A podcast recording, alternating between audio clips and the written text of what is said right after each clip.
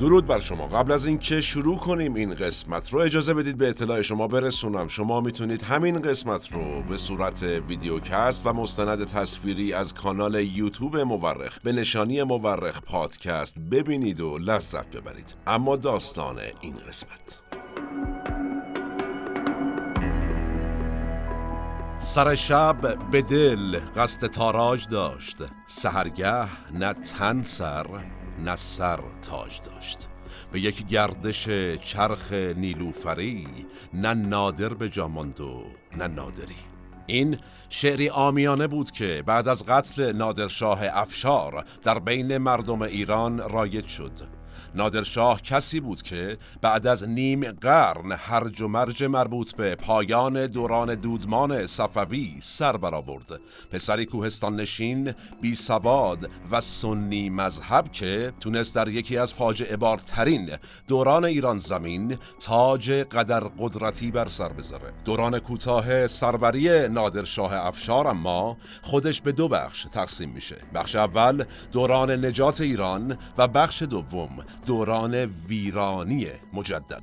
ما در این قسمت از پادکست مورخ رفتیم سراغ نادرشاه افشار سراغ ناپل اون مشرق زمین. سلام من احمد آشمی هستم و این اپیزود هفتاد و هفتم از پادکست مورخه که شهری بر ماه 1402 منتشر میشه.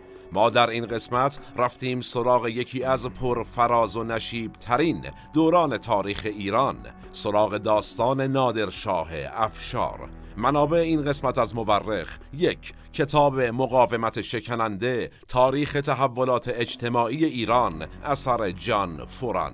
دو کتاب ایرانیان اثر همایون کاتوزیان و سه کتاب نادرشاه افشار جهان گشای شرق اثر عبدالحسین سنایی. به اعتقاد اغلب مورخین تاریخ بیش از آن که علم باشه یک هنره هنره کنار هم گذاشتن شواهد.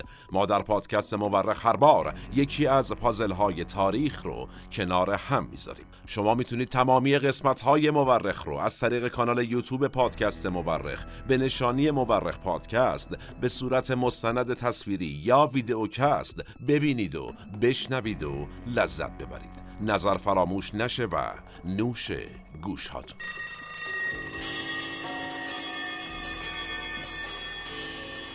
خب ما در قسمت ناپل اون بوناپارتیسم و ایران از مفهوم بوناپارتیسم صحبت کردیم و گفتیم کارل مارکس معتقده وقتی یک نظامی تحت شرایطی خاص از دل هرج و مرج سر میاره و به قدرت می‌رسه و ثبات رو برمغان میاره به این پدیده میگن بوناپارتیسم. گفتیم در تاریخ معاصرمون ما بوناپارتیسم رو با رضاشاه پهلوی تجربه کردیم. اما وقتی کمی تاریخ رو به عقب برگردیم باز هم نمونه ای از قدرت گرفتن یک جنگ سالار رو می‌بینیم. جنگ سالاری که بیشباهت به ناپل اون بوناپارت نبود. نادر افشار. کسی که از دل یکی از پرهرج و مرج ترین دوره های تاریخ ایران سر برآورد و مثل ناپل اون یک استراتژیست نظامی بینظیر بود و تونست برای مدتی هم تاج امپراتوری رو بر سر بذاره. البته برای مدتی کوتاه. دقیقا مثل ناپل اون که دوران حکمرانی او هم بر امپراتوری فرانسه خیلی طولانی نبود. برای اینکه ببینیم چی شد که نادر افشار در 1114 شمسی مصادف با 1736 میلادی یعنی 68 سال پیش از قدرت گرفتن ناپل اون در ایران تاج گذاری کرد و تونست وسعتی در حدود امپراتوری هخامنشیان رو به ایران برگردونه باید از پایان دوران صفویه. قصمون رو آغاز کنیم.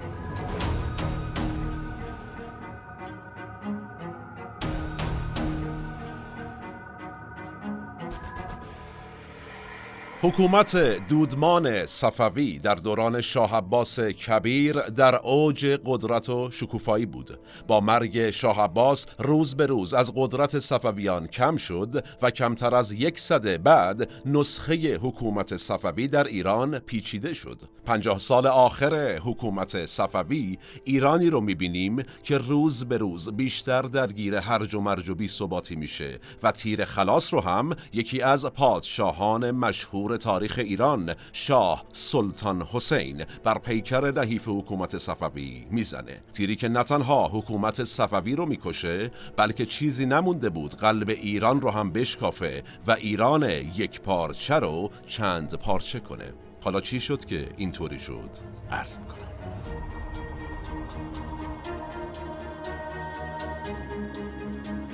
گفتیم شاه سلطان حسین خیلی معروفه در تاریخ ما. چرا؟ بس که بیکفایت بوده ایشون. شده مثال اصلا. از اون به بعد هر وقت در ایران یه بابای حاکم می شده و نالایق بوده و ناکارآمد می‌گفتن اوزا شاه سلطان حسینی شده. به قول مارکس تاریخ دوبار تکرار میشه. یک بار به شکل تراژدی و بار دوم به شکل کمدی. ما در تاریخ صفویه وقتی نگاه کنیم نازک بشیم که البته اساسا بدعتگذار تشیع در ایران هم بودند یه پادشاهی داشتیم خوشگدینتر و دوگمتر از بقیه به اسم شاه به اول. این آقای شاه تحماسب بسیار متأثر از یک روحانی بوده به اسم محقق کرکی. کی بوده؟ محقق کرکی رو شاه اسماعیل اول به ایران آورده بود تا کمکش کنه چیکار کنه تشیع رو گسترش بده. جالبه یکی از القاب این آقای کرکی مخترع الشیعه است. حالا دوره که رسید به شاه به اول دیگه جایگاه محقق کرکی خیلی ویژه شد. شاه تحماسب برای اولین بار اومد گفت آقا ایشون نایب امام زمانه و پادشاه هم کارگزار فقیه. فقیه هم بر پادشاه ولایت داره حالا این شاه تحماسب داستان تاریخ تراژیک صفوی بود. کمیکشون کی بود؟ همین آقای شاه سلطان حسینی که عرض کردم. پادشاهی بسیار مذهبی و بی نهایت خرافاتی و بسیار متأثر از یک روحانی دیگر به اسم علامه محمد باقر مجلسی.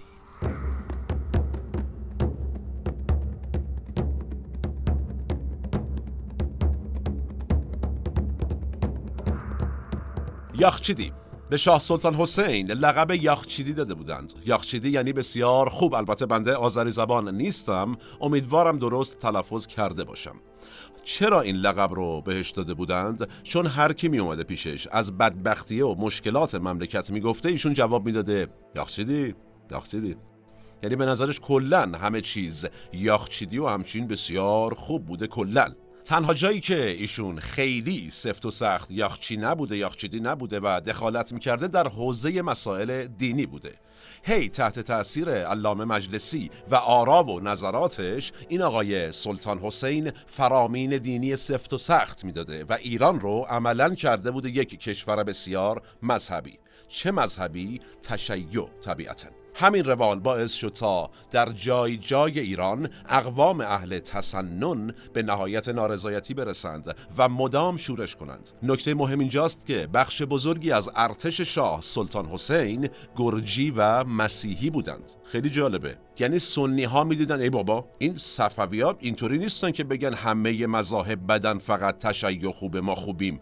با مسیحی ها می‌سازن چجوری هاست؟ با ما نمی‌سازن. اه یعنی مشکلشون با مذهب سنیه. حالا با بهتون میگیم. بیشتر اقوام عصبی شدند. در واقع اقوام تحت ظلم.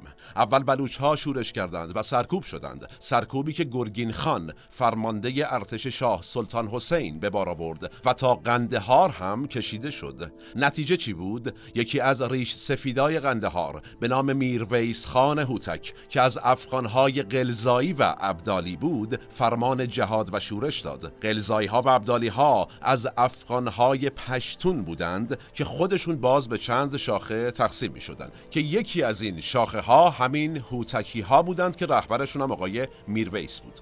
شورش میرویس اما دوامی نیاورد و سری سرکوب شد و میرویس دستگیر رو به اصفهان نزد شاه سلطان حسین فرستاده شد.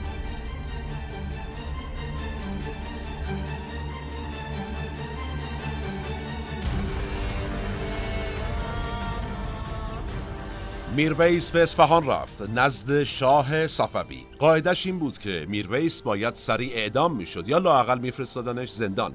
ولی این آقای میرویس خان آدم رند و زیرکی بوده. از در تقرب مذاهب و اتحاد شیعه و سنی و اینا در میاد و سریعا می‌تونه دل شاه سلطان حسین یاخچیدی رو ببره. و اینطوری چی میشه؟ تو دربار ایشون نفوذ می‌کنه. زیر زیرکی هم با تیموریان هند ارتباط می‌گیره و دورادور یه ارتشی برای حمله به پایتخت صفویان آماده می‌کنه. کارها که انجام میشه میرویس اصفهان رو به مقصد قندهار ترک می‌کنه و با لشکرش حمله می‌کنه حرات رو می‌گیره. از اون طرف هم ازبک ها شورش کرده بودند. اوزا کاملا به هم ریخته بود که یهو این وسط گلچین روزگار میاد خوش سلیقه عمل می‌کنه و میرویس عمرشو میده به شما. کی میشه جایگزین ایشون؟ برادرش میر عبدالله. میر عبدالله می‌خواست بره با شاه سلطان حسین از در دوستی در بیاد و یه سری امتیاز ازش بگیره و قائله رو ختمه به خیر کنه ولی یک نفر اصلا موافق نبود کی؟ یک پسر هجده ساله و بسیار جنگاور پسر کی بودیشون؟ پسر میرویس اسمش چی بودیشون؟ محمود افغان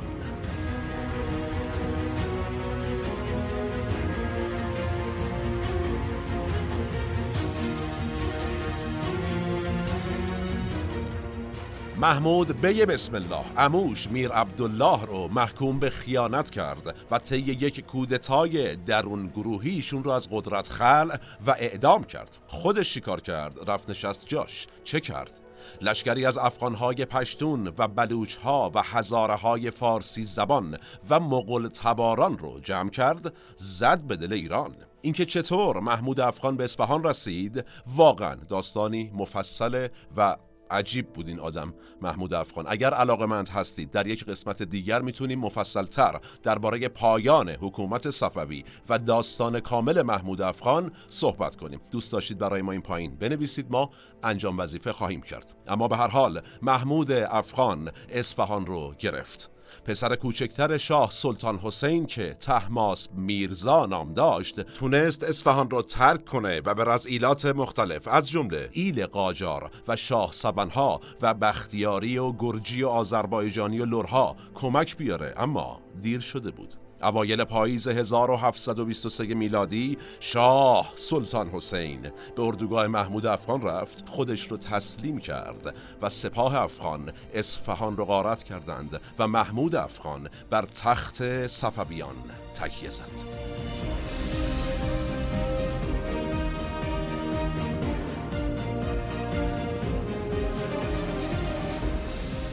این وسط تحماس میرزای داستان فراری شد. کجا رفت؟ قزوین اونجا یک تاجی بر سر گذاشت و گفت من شاهم واسه خودم این حرفا نیست. بعدم از روسیه تزاری و عثمانی درخواست کمک کرد. کیا بودن این دوتا؟ دو قدرت بزرگ که از خدا می‌خواستن که یکی ازشون درخواست کمک کنه از ایران به این پهناوری. عثمانی که از اول دوران صفوی با ایران در جنگ بود. روسیه هم که تازه پیتر د گریت یا به قول ما ایرانی ها پتر کبیر رو به عنوان امپراتور می‌دید و بعدش نمی اومد از اوضاع شیر تو شیر ایران استفاده کنه و بیاد کشور گشایی کنه دوید. نامه تحماس بهترین بهونه دیپلماتیک بود برای این دو کشور. تا چیکار کنن؟ پاشن بیان ایران. در واقع نامه اول تحماس خطاب به روسیه بود که گفته بود آقا بیایید نجاتمون بدین. ولایات شمالی از جمله گرجستان، گیلان، مازندران و استراباد یا همون گرگان امروزی هم مال شما. روسیه هم اومد ولی برای کمک نه.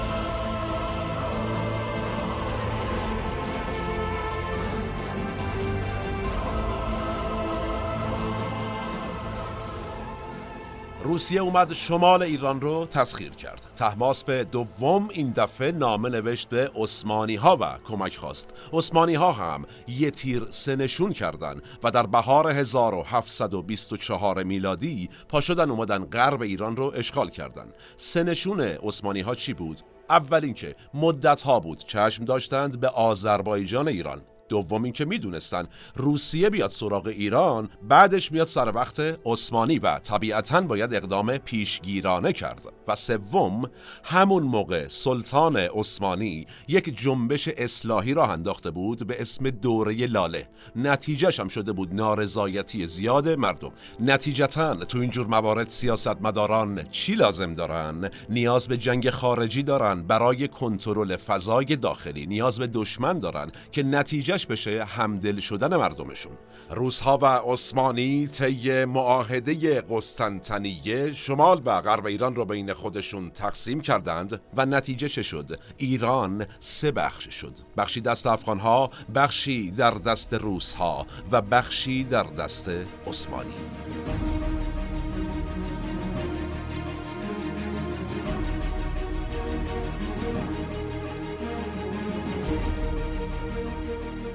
نادر چطور پای نادر افشار به عنوان منجی ایران به این وضعیت شیر تو شیر باز شد؟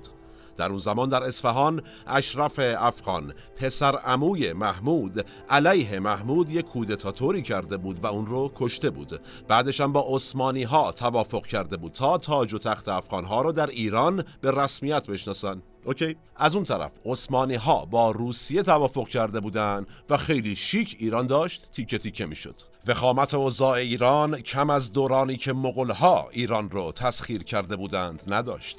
در چنین شرایطی بود که آوازه یک پسر اشایر کوهی بی سواد ترک زبان سنی مذهب در کوه پایه های کوهستان الله اکبر درگز نزدیکی مشهد به گوش تحماس به دوم رسید. پسری به اسم نادر قلی.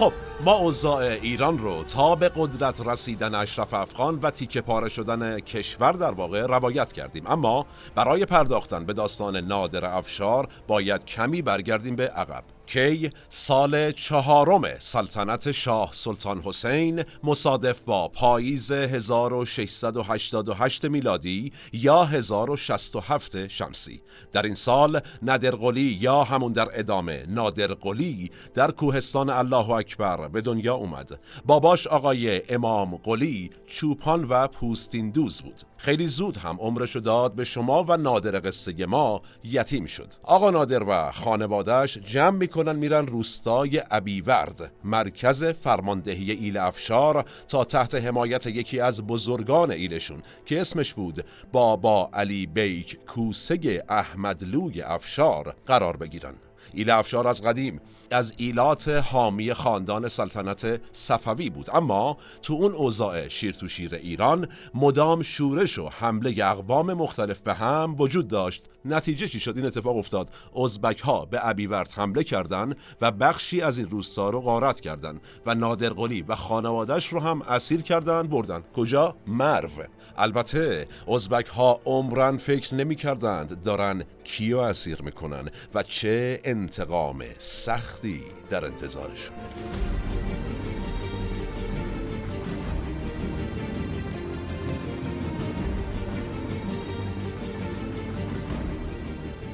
به هر حال نادر قلی تونست از دست ازبک ها فرار کنه. چند سالش بود موقع فرار؟ چهارده یا پانزده سال. برگشت پیش آقای احمدلو و شروع کرد به خدمت کردن در قشون نظامی ایل افشار.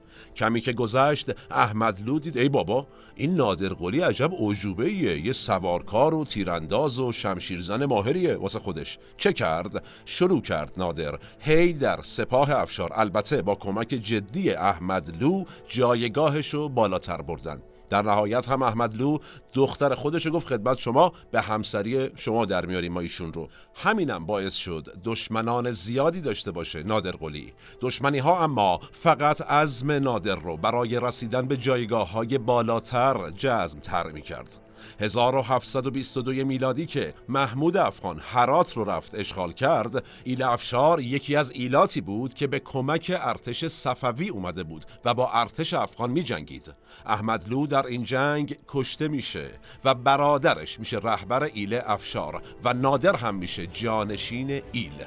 از اینجا به بعد عملا رهبری ارتش افشارها در دستان نادرقلی افشار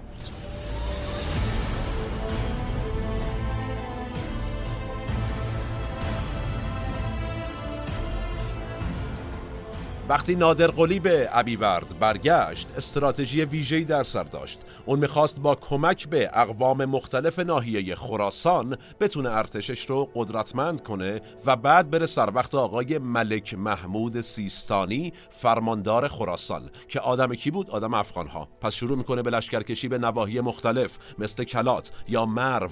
اونها رو از دست حجوم ازبک ها و ترکمن ها نجات میده و هی روز به روز محبوب تر میشه. همین زمان بود که تحماس به دوم از قزوین اومده بود به اشرف البلاد یا همون به شهر امروزی. پیش کی؟ فتلی خان قاجار رئیس ایل قاجار که چه کنه ازش کمک بخواد. فتلی خان هم اگرچه تحماس به دوم رو پذیرفته بود ولی اصلا مثل شاه باش برخورد نمی‌کرد. تو سرش هم می‌زد. مدام هم تحقیرش می‌کرد.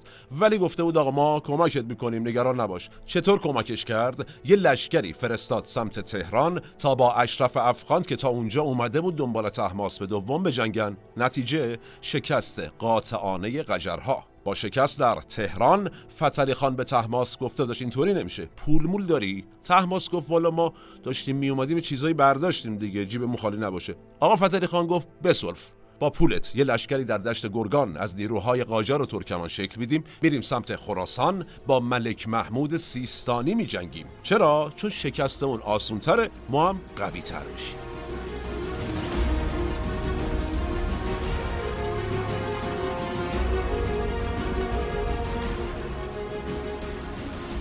تو همین اوضاع احوال بود که خبر به گوش تحماس به دوم رسید که یکی مرد بودش در آن روزگار. یک جنگاور افشار داره در خراسان جلوم میده. آقا تحماس به دوم یه پیک میفرسته پیش نادرقلی میگه آقا تشریف بیارید دشت گرگان در خدمتتون باشه چایی چیزی. نادرقلی هم در کمال تواضع قبول می‌کنه و میره خدمت آقای تحماس به دوم زمین خدمت میبوسه.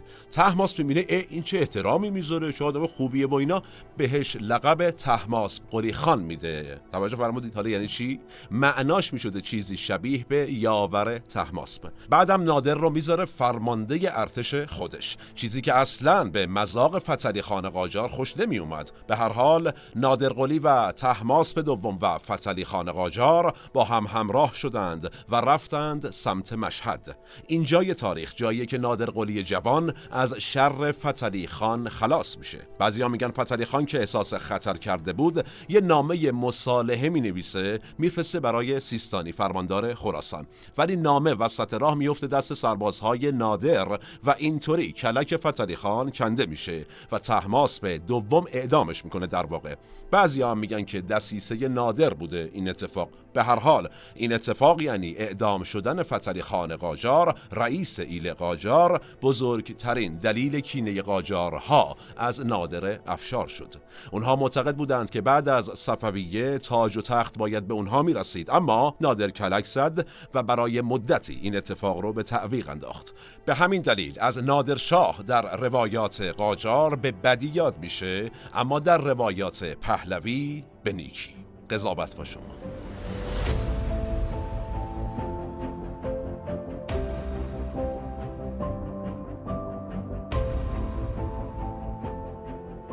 با پیروزی نادر بر افغانهای ابدالی در خراسان اشرف افغان دیده داده بیداد اوزا پسه. یه جنگاور خفنی گویا اومده به میدون. نتیجه لشکرش رو آماده کرد که برن نادر رو در نطفه خفه کنن. اولین جنگ لشکر اشرف افغان و نادر در مهمان دوست یا همون دامغان امروزی رخ داد که پیروز نادر بود.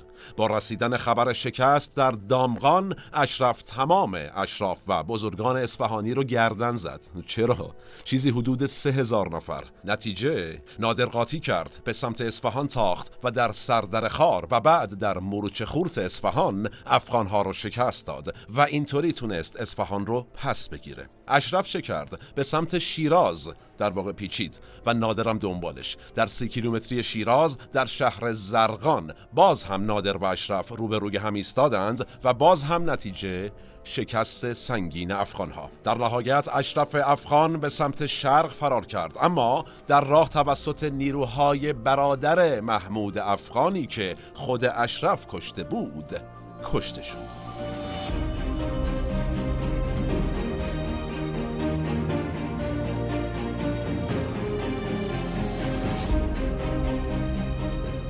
1729 میلادی نادر قلی و به دوم به اصفهان خونالود و ویران وارد شدند و اینطوری حکومت صفویه به ظاهر احیا شد. چرا به ظاهر؟ چون هنوز ایران به طور کامل در دسترس نبود. شمال و غرب ایران در دست بیگانگان بود دیگه در دست روسها و عثمانی ها الباقی ایران هم که کلا هرج و مرج و شورش بود. نادر افشار به سرعت تجدید قوا کرد و رفت سمت غرب ایران تا عثمانی ها رو اول عقب برونه. جنگ سختی بین سپاه نادر و سپاه عثمانی در گرفت. جنگی که نتیجه اولیش پیروزی سپاه نادر بود. یه بخشایی از ایران آزاد شد. ولی خب نادر نتونست اونجا کارو در بیاره تکمیل. چرا؟ افغانهای عبدالی باز هم در حرات شورش کرده بودند گویا. پس نادر به سرعت با عثمانی ها یه پیمانی امضا کرد. پیمان آتش بس گفت آقا همینجا نگردید من برمیگردم. سپاه جمع کرد از غرب رفت شرق ایران. چه کرد؟ افغان ها رو سرکوب کرد.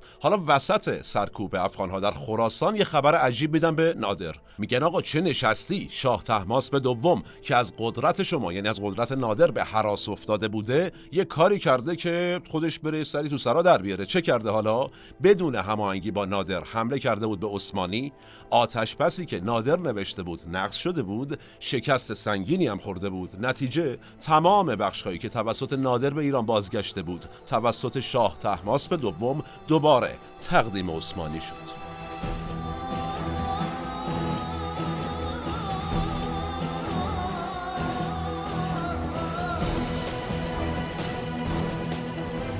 1731 میلادی. نادر افشار قاطی به اصفهان برگشت. رفت یه راست بالا سر تحماس به دوم گفت دادا چی می‌زنی؟ چه غلطی داری می‌کنی؟ بعدم گرفت از سلطنت خلش کرد و نوزاد چند ماهش یعنی عباس میرزا رو به تخت نشوند. خودش هم شد نائب السلطنه با لقب وکیل و دوله مأموریت وکیل و دلالا چی بود؟ باز پسگیری ایران. پس نبردش با عثمانی ها دوباره شروع شد و نتیجه در 1732 میلادی پیروزی کامل برای سپاه ایران به ارمغان اومد و پیمان صلحی بین ایران و عثمانی امضا شد که بر اساس اون عثمانی ها پذیرفتند از سرزمین های اشغالی ایران عقب نشینی کنند. دو سال بعد و در 1734 روزها که حالا با مرگ پتر کبیر و گسترش بیماری در گیلان ضعیف هم شده بودند توسط سپاه ایران عقب رونده شدند و بر اساس پیمان رشت خاک ایران رو ترک کردند. جالبه که روزها پیک فرستاده بودند پیش نادر. درخواست مذاکره با نادر داشتن. نادر کلا پیک و قبول نمی‌کنه ببینه اصلا یارو رو. میگه داداش من بر سر خاک ایران مذاکره نمی‌کنم. بعد هم در نامه ای می نویسه که سرحدات ایران مشخص است. تا منطقه دربند مال ایران است. باید تا دربند را تخلیه کنید. وگرنه می آیم. پوستتان را می کنم. نادر افشار رفت. پوستشونو کند.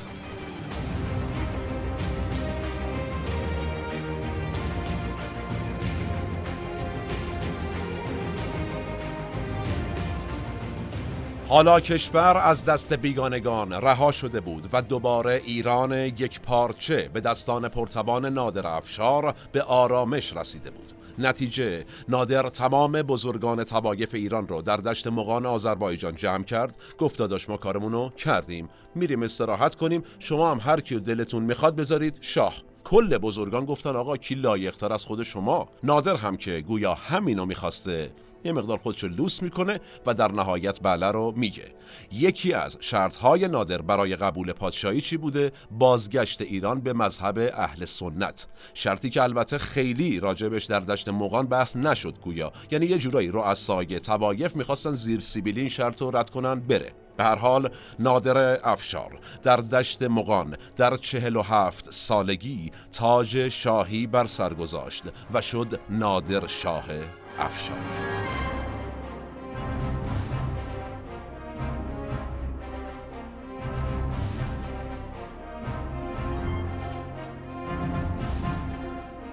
حالا متجاوزها از ایران بیرون رونده شده بودند. مملکت یک شاه قهرمان هم داشت. همه چی آماده بود. ولی آیا این پایان مصائب مردم ایران بود؟ خیر. گویا مصائب جزوی از سرنوشت ایرانیانه. نادر جنگاور در مقام پادشاهی هم همون روحیه مبارزش رو حفظ کرده بود. اگر نادر آروم میشست و دوران بازسازی ایران رو طی کرد احتمالا دوران حکمرانی پرشکوهی داشت. اما واقعیت این بود که نادر شیفته کاراکتر تیمور لنگ بود. داستانهای این جهانگشای شرق رو شنیده بود و می‌خواست کار ناتموم تیمور رو تموم کنه.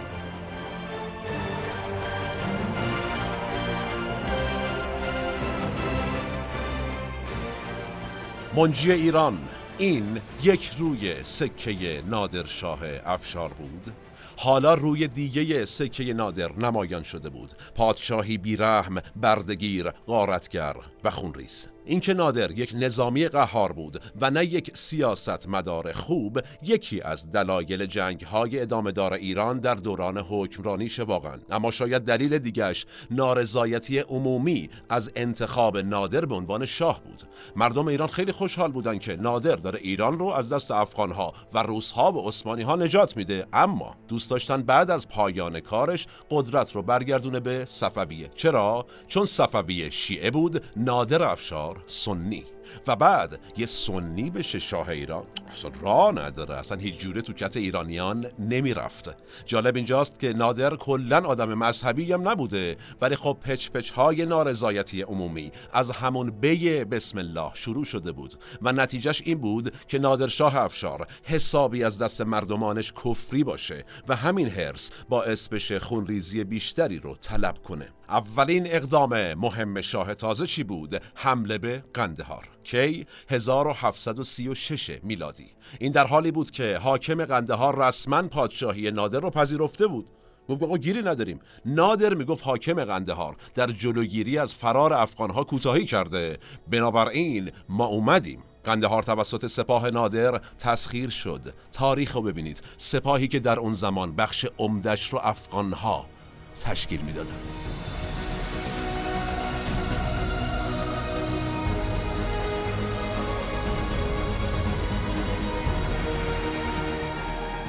با فتح قندهار حالا وقت حرکت به سمت رؤیا بود. نادر رؤیای ساخت یک امپراتوری جهانی مثل تیمور لنگ رو در سر داشت. پس به این بهونه که گورکانیان هند به افغانها پناه دادند آزم هند شد. موضوع افغانها و همینطور رؤیای کشورگشایی تمام دلیل نادر برای حمله به هند نبود. جنگ های نادری هزینه داشت و اگرچه حکومت نادر مالیات های سنگینی را از مردمان ایران می گرفت اما باز هم به پول احتیاج داشت و حکومت گورکانیان هم اون زمان یکی از ثروتمندترین حکومت های زمان خودش بوده است. نتیجه بهترین هدف برای نادر هند بود.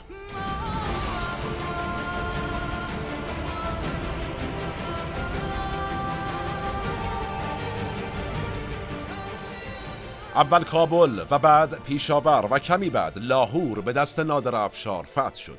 محمد شاه گورکانی خودش به میدون اومد و در منطقه‌ای به اسم کرنال در زمستان 1739 جنگ شروع شد. سپاه هند خیلی پرتعدادتر از سپاه نادر بود. کلی فیل داشت. اما همین حیوان عظیم و جسه که قرار بود نقطه قوت سپاه هند باشه شد پاشنه آشیلش. نادر شترهای ارتشش رو به خط کرد روی کوهانهاشون دیگهای غیر گذاشت و اونها را آتش زد. شترها سوختند و فریاد زنان به سمت سپاه هند دویدند. فیلها با دیدن این صحنه ترسیدند طبیعتا و رم کردند برگشتن به سمت لشکر خودشون فرار کردند. لشکر هند متفرق شد. زنبورک های نادر همون توپ های کوچکی که روی شترها میذاشت حمله را شروع کردند. و بعد هم پیاده نظام ها به سپاه از هم گسیخته هند حمله کردند.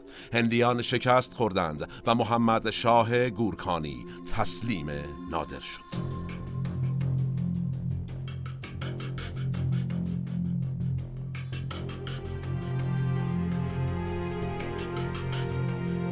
نادرشاه افشار وارد دهلی شد و مسیری رو رفت که سه و نیم پیش تیمور لنگ رفته بود یعنی چی؟ یعنی چیزی حدود 20 هزار هندی رو سلاخی کرد. چهار هزار نفر از سربازان هندی رو به لشکرش اضافه کرد. گنجینه ای از جواهر از جمله الماس های مشهور کوه نور و دریای نور و همچنین تخت تاووس مشهور هند رو بار زد و با خودش به ایران برد. تاج پادشاهی رو هم دوباره بر سر محمد شاه گورکانی گذاشت. در نبود نادر اما اتفاق مهمی در ایران افتاد.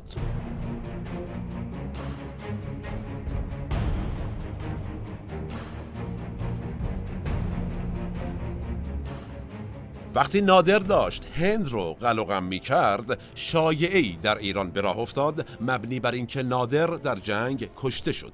نتیجه پسر بزرگش که جانشینش هم بود یعنی رضا قلی میرزا سری یه توک پا رفت تحماس به دوم و دو پسرش رو که در سبزوار نگهداری می شدن گردن زد. چرا؟ میترسید که مبادا حالا که پدر نیستن اینها تبدیلشن به کانون فعالیت صفویه دوباره. نادر اما بیخبر از اون چه که در ایران داره اتفاق میفته سر رای توک پا رفت بخارا و خارزم و بعد هم به ترکستان. همه رو به خاک و خون کشید. یعنی هم انتقام اسارت خانوادش رو گرفت. هم قسمت هایی از ماورا و نهر که بعد از فروپاشی هخامنشیان هیچ وقت دیگه جزی از ایران نبودن رو دوباره به ایران برگردوند. بعدم رفت مشهد. گفت آقا از این بعد پایتخت از اینجا. البته مشهد پایتخت دیوان سالاری نبود. در واقع پایتخت اصلی نظامی نادر محسوب می شد نادر شاه افشار اساسا نگاه سیاسی به کشور نداشت. نگاهش کلا نظامی بود.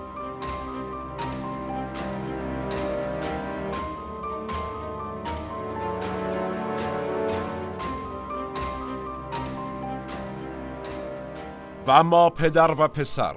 اقدام رضاقلی حسابی خاطر شاه رو مکدر کرده بود. اما اوج داستانش با پسرش با ولیعهدش اینجا نبود.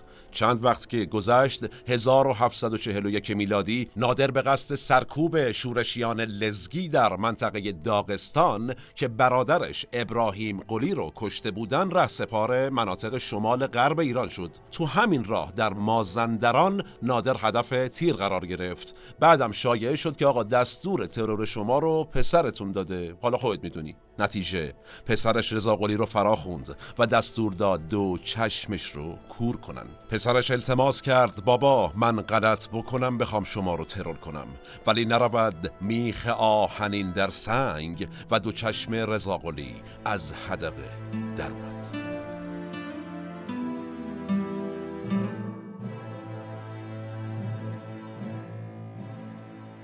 جنگ داغستان در حالی شروع شد که ناراحتی از کور کردن چشم پسر تمام وجود نادر رو گرفته بود. نادر دیوانه شده بود. دستور داد تمام کسانی که شاهد مراسم کور کردن فرزندش بودن رو اعدام کنن. چرا که معتقد بود باید جلومو می‌گرفتید اون لحظه. نبرد داغستان دو سال طول کشید و نتیجهش شکست لشکر نادر بود.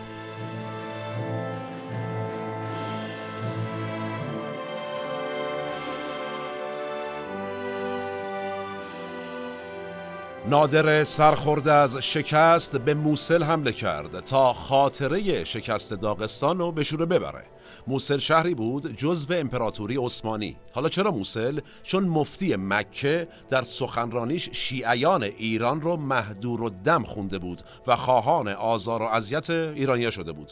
نادر سنی مذهب در دفاع از ایرانیانی که به حرفش گوش نمی کردند عملا و تغییر مذهب نمی‌دادند به امپراتوری سنی عثمانی حمله کرد. در کشاکش تسخیر موسل خبر اومد آقا در ایران شورش شده. شورشی با تحریک عثمانی و توسط بازمانده های خاندان صفوی. نتیجه نادر لشکر رو فرستاد به ایران و خودش رفت. حرم امام علی برای زیارت. اونجا بود که یک ایده مهم به سرش زد.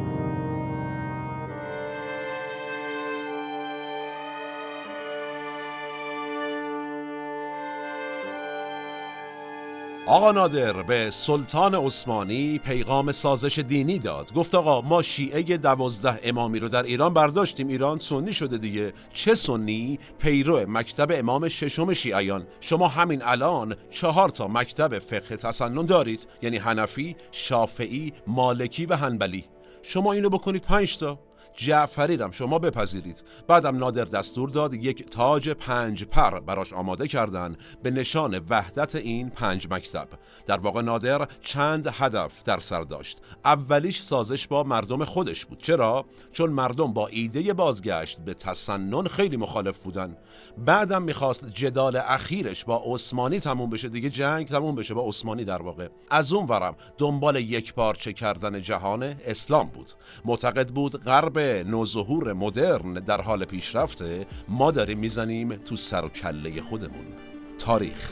تکرار میشه.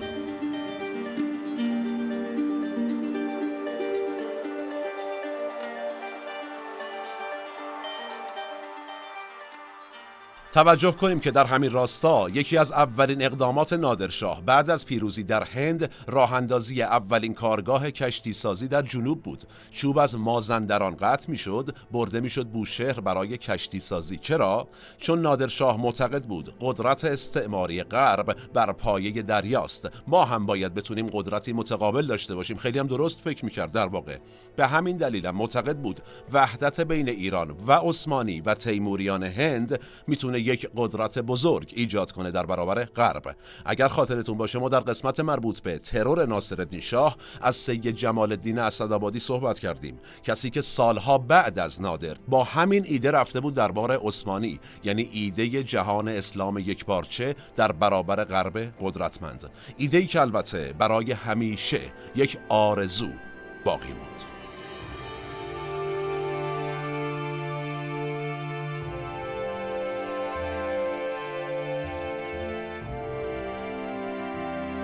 عثمانی ها در جواب ایده پنج مکتبی شدن مذهب سنی رو قبول نکردند. در عوض با نادر توافق کردند که اجازه بدن ایرانی ها برن حج. از اون ورم ایرانی ها حق نداشته باشند به خلفای راشدین لعنت بفرستند نادر سرخوش از این توافق بود. اما وقتی خبر به مردم ایران رسید آیا از اینکه می‌تونن برن حج خوشحال شدن؟ خیر.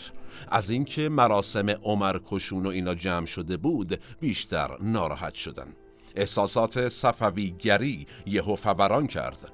نادری که به نظر می رسید بعد از کور کردن پسرش با مشکلات اعصاب و روان هم حالا سر و کار داره دیگه به مرز جنون رسید.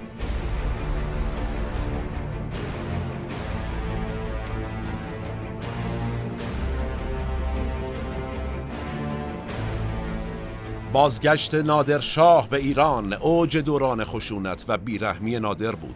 حضور نادر در اصفهان، کرمان و مشهد بسیار خونبار بود. اوضاع مالیاتی هم روز به روز بدتر می‌شد و نادر روز به روز میزان مالیات عمومی رو بالاتر می برد گفته میشه روزانه ده ها نفر رو میکشت تا پول در بیاره. جالبه بین مردم و سران نظامی شایعه افتاده بود که هندیان نادر رو تلسم کردند و اینطوری دیوونش کردند. توجه کنیم. اوضاع طوری بود که وقتی در سیستان شورش شد نادرشاه برادرزاده خودش یعنی علی قلی خان رو فرستاد برای سرکوب شورش. علی قلی خان اما به جاش رفت با شورشی یکی شد و سیستان رو از چنگ نادر درآورد. بعدم آزم هرات شد. یعنی آزم شهری در نزدیکی مقر نادر. اوضاع واقعا داشت خراب می شد.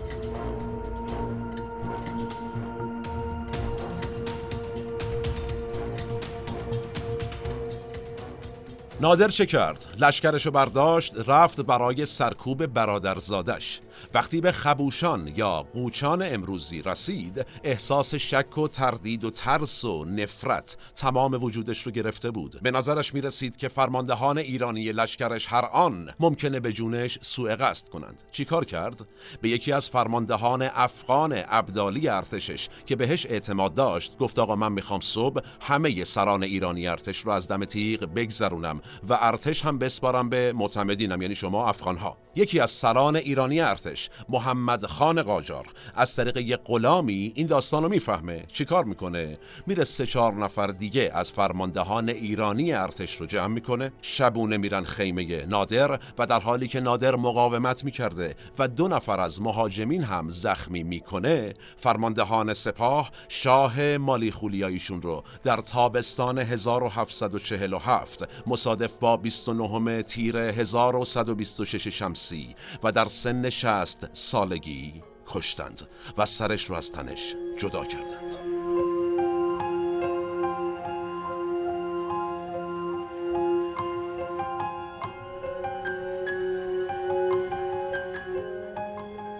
اوضاع دودمان افشاریه بعد از دوران دوازده ساله حکومت نادر اصلا خوب پیش نرفت. علی قلی خان برادرزاده نادر خیلی سریع تاج بر سر گذاشت و مسئولیت قتل اموش هم گردن گرفت. برای جلب رضایت عمومی هم سریع اعلام کرد آقا از امروز ایران شیعه است. سه سال هم مردم از مالیات موافقا چه اسمی رو خودش گذاشت؟ علی شاه عادل. بعدم دستور قتل تمام پسران نادر از جمله پسر کورش رو صادر کرد. فقط یکی از نوه های نادر به اسم شاهرخ که یه رگ و ریشه صفوی هم داشت و زنده گذاشت بر روز مبادا. بعد چه شد؟ کمی بعد ابراهیم برادر عادل شاه ایشون رو کله پا می‌کنه و کور و دستور قتل شاهرخ هم میده. ولی موفق نمیشه. چرا؟ سربازان خودش میکشنش. نتیجه شاهرخ به سلطنت می‌رسه. اما چون به راه پدر بزرگش میره و اعلام می‌کنه ایران سنی مذهب از امروز توسط یه بابایی به اسم سید محمد که خودش رو صفوی می‌دونسته این شاهرخ هم کور میشه. اصلا کور شدن تو افشارها معروفه. این سید محمد اسم خودش رو گذاشت شاه سلیمان. هواداران شاهرخ هم ما خیلی سریع شاه سلیمان رو سرنگون کردند و اینم کور کردن و شاهرخ کور رو دوباره به تخت نشوندند و برای سالها و تا 1749 میلادی در مشهد حکومت کرد شاهرخ تا چه شد؟ آقا محمد خان قاجار قیام کرد و شاهرخ افشار کشته شد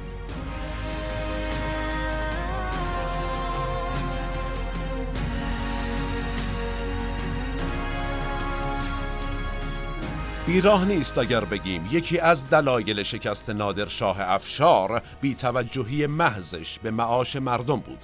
نادر از جنگ هند چیزی حدود 60 تا 70 میلیون پوند استرلینگ پول و گنج و جواهر با خودش به ایران آورد. اگرچه یک چهارم این غنایم در مسیر برگشت از دست رفت. مثلا حیوان میمرد میریخت توی رودخونه می‌گفت ولش کنید اصلا. این عدد چقدر بوده؟ من مثال بزنم. ناصرالدین شاه قاجار در ازای اعطای امتیاز تنباکو فقط 15 هزار پوند استرلینگ دریافت کرد. بیشترین درآمد ایران از شرکت نفت ایران انگلیس در زمان رضا شاه 660 هزار پوند استرلینگ بود. ببینیم عدد چقدر بوده. اما این غنائم گرانبها چی شدن؟ بخش بزرگیش هزینه ارتش نیم میلیونی نادرشاه شد و همینطور هزینه جنگ های پی در پیش. بعدم خرج پروژه کشتی سازی شکست خورده و در نهایت الباقی هم در خزانه شخصی نادر در کلات نادری نگهداری می‌شد. چی بود این کلات نادری؟ در واقع یک گاف صندوق بزرگ بوده یه قلعه توری که هیچ راه ورودی هم نداشته. نادرشاه تمام جواهراتش رو در این قلعه نگه می داشته قلعه ای که فقط خودش و با استفاده از نردبون حق داشته بره توش. دور تا دورش هم محافظت می شده بعد از نادر شاه افشار این قلعه به تاراج رفت و فقط موجب بالا رفتن تورم و بدبختی بیشتر مردم شد. در واقع مردم ایران از چپاولگری نادر هیچ نفعی نبردن.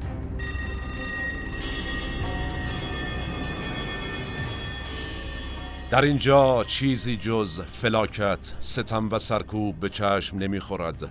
مردم باید روزانه مالیات دهند. یعنی قبل از اینکه زمان گردآوری مالیات این مالیات به پایان رسد مالیات دیگری وضع شده است. در ایران تجارت یک نام فراموش شده است. این یادداشت نماینده هند شرقی در گمبرون یا همون بندر عباس امروزی در توصیف اوضاع احوال ایران در زمان نادرشاه افشاره دورانی که تورم بسیار بالا بود و حکومت هم اگرچه مدام قصد داشت به شکل دستوری و با مداخله گری در بازار قیمتها رو پایین بیاره اما موفق نبود. نتیجه کوتاه مدت این تنگناهای معیشتی برای مردم. مهاجرت معکوس از شهرها به روستاها و به زندگی اشایری بود. نتیجه میان مدتش نافرمانی از فرمان دولت بود مثل تغییر مذهب و نتیجه نهاییش سقوط حکومتی که زمانی فولادین به نظر می رسید سرنوشت نادرشاه افشار از جهات مختلفی می‌تونه یک درس عبرت تاریخی باشه و تاریخ همواره تکرار میشه و بهترین معلم هاست. زمان ما به فرجام رسید و کلام ما هم. من احمد آشمی هستم و تنها نیستم. این اپیزود هم به همت تیم پادکست مورخ در استودیو پیکان تهیه و تولید شد. تا چند روز آتی و موضوع جذاب بعدی سالم باشید و در صلح شما رو به تاریخ میسپارم و میبینمتون.